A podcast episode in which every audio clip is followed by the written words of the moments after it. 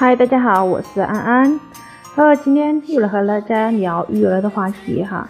那么我们今天的内容主要是和大家聊一下，呃，小孩子和我们多大的时候和父母分床睡最好？其实不同的家庭都有着不同的认知和做法。到底什么时候跟孩子分床睡会比较好呢？太早分房睡和太晚分房睡都不利于孩子的心理健康。那么，呃，如果对他在分享的过程当中，大家有任何的疑问，也可以私聊我的微信，是我幺九八零二二九，四五幺九八零二二九。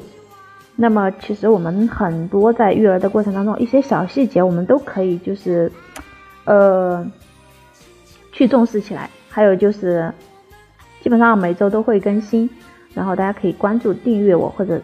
觉得我的分享对你有帮助，可以分享给更多的人收听。那么，其实孩子三岁以后呢，就可以开始考虑分床睡了，五岁左右是最合适的。但是，像小学后还没有分房睡的话，那就有些晚了。当然哈，具体的情况也要因人而异，要看孩子的心理年龄、胆量、独立性、对父母的依恋程度，以及家庭的具体环境因素等等。那么，三岁以前分房睡会损害孩子的安全感。什么时候跟孩子分房睡，并没有标准的答案，但是太早太晚都不太好，至少要等到孩子满三岁以后才考虑分房睡。孩子太小跟父母分房会损害孩子的安全感。如果让孩子三岁前跟母亲分离，孩子可能就会认为母亲没有了，或者认为母亲抛弃了他，从而伤害到心灵。对于不到三岁的孩子，由于自我完全没有独立的生存能力，没有了母亲是一件非常恐怖的事情。孩子长大以后可能会缺乏自信和安全感，疑心重，没有信任他人的能力等问题。那么，为什么有的孩子在三岁之前会有一件特别喜爱的东西，比如说一个公仔、一条毛巾，或者每晚睡觉的时候一定要抱着睡，或者说，就像我的女儿，她就喜欢每晚睡觉的时候老是用我那个被子被套的那个头去揪，去啊揍她的鼻孔，或者说去咬那个。我那个被套的那个角，一个角的地方，老是喜欢做这样的事情哈，但是好像最近没有这样的事情发生了。我记得是在三岁左右的时候，就是一直有这样的事情去发生。其实就是因为这个年龄的孩子脑海中还没有形成一个完整的母亲的形象，于是，在孩子的潜意识里，这个公仔或者毛巾就是母亲的象征，抱着他睡就可以确保母亲不会离开，可能他就是一种行行为习惯。所以，即使很脏很旧了，你也很难从孩子身边拿走它。因此，让三岁以前的孩子跟父母分房睡，对孩子来说是一件很可怕的事情。三岁以前最好不要分房睡哈。那么第二呢，就是上学以后分房睡，成年后可能会患上精神疾病。太晚哈，上学了以后分房睡就太晚了。太晚跟孩子分房睡，孩子可能成年以后有精神疾病或者产生心理问题。比如产生各种焦虑障碍或者神经症、人格障碍、适应性的障碍、人际关系困难等等。第三呢，五岁左右的孩子是比较适合分房睡的，建议孩子三岁以后可以考虑分房睡了。五岁左右分房是最合适的。如果上小学以后还没有跟父母分房睡，就有些晚了。为什么五岁左右分房睡最合适呢？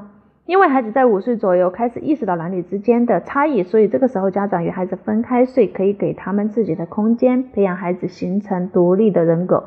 不过，对于坚决不愿意分房睡的孩子，也不要强迫。家长要多动脑筋，想想有什么孩子可以接受的办法。例如，可以通过奖励办法去引导孩子分房睡。如果成功了，那么第二天应该对孩子的勇敢行为。给予及时的肯定和表扬，通常在一周后，孩子就很乐意自己一个人睡了，并且从此以后也不愿意跟父母睡了。第四呢，就是跟孩子分房睡，它也是有技巧的哈。如果条件允许，尽量让孩子的房间在自己的视线范围以内，以便于随时观察孩子的情况。刚开始分床睡的时候，一定要陪睡前陪伴孩子，拥抱孩子。睡前给孩子讲故事，或者跟孩子一起看书，让孩子做好自己入睡的心理准备。孩子入睡前尽量不要太兴奋，也不要看电视。还有就是不要在睡前去批评、去训斥他、训斥孩子哈，这个点很重要，就是会让他心情不好。这样入睡的话，对他的心理、身体的伤害都有。临睡前让孩子排空小便，尽量不要起夜哈。告诉孩子你的房门不会锁门，只要他需要帮助，一定可以得到帮助的，所以给他安全感。当孩子生病或者遇到挫折的时候，父母可以与孩子暂时同睡，待孩子健康康复以后再独自去睡。因为孩子如果说感冒发烧啊，对不对？你不跟他睡，你是不能及时的去留意他的情况的哈。再说在生病的时候，每个小孩都是比较脆弱的，包括我们大人也是一样。OK，今天的分享就到此结束了，不知道对大家有没有帮助呢？如果说对你有帮助的话，呃。分享给更多的人去收听，也可以添加我的微信是五幺九八零二二九四五幺九八零二二九，我们一起探讨育儿，然后再让我们的生活更美好，让我们的孩子，呃，生理、身体和心理上更加的健康茁壮成长。感谢大家收听，拜拜。